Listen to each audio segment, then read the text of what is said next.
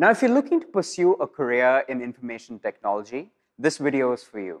Hey guys, this is Nicholas here from AJV Global. And on this episode of AJV Dailies, I will be discussing or delving into the five top major study areas of information and communications technologies in New Zealand. Stay tuned.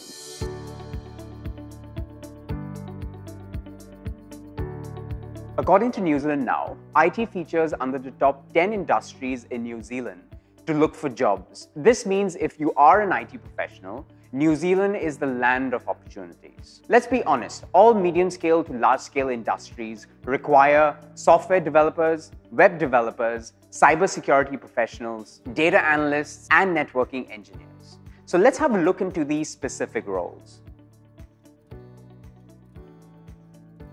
Now, the demand for data analysts in New Zealand is significantly high. Why, you may ask? Well, organizations collect heaps of digital data. And in order to make sense of this data, data analysts play an important role. Now, the good news is that data analysts feature on the long-term skill shortage list, according to Immigration New Zealand. This means that if you are looking for a job in this area, your chances are great. With the digital era, the transition from offline to online services has increased the need to protect online data from hackers that tamper with or access online data and networks. Now, cybersecurity roles also feature on the long-term skill shortage list. This means that potential job opportunities in this area looks great.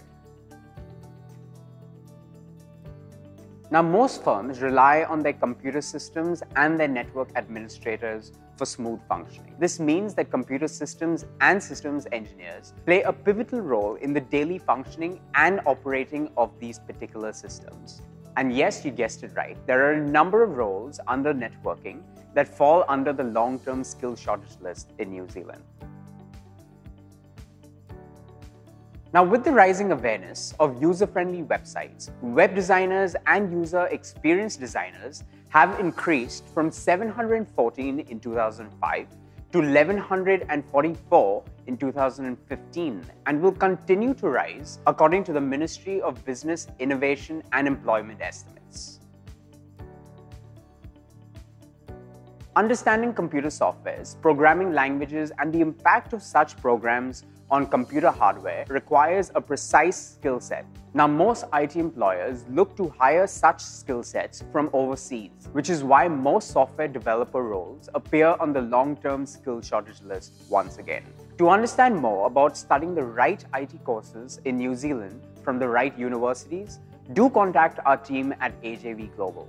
If you did like this video, do give it a thumbs up and do share it with any of your mates that are deciding to come to New Zealand to pursue a career in information technology. Till our next episode, Ka kite anō.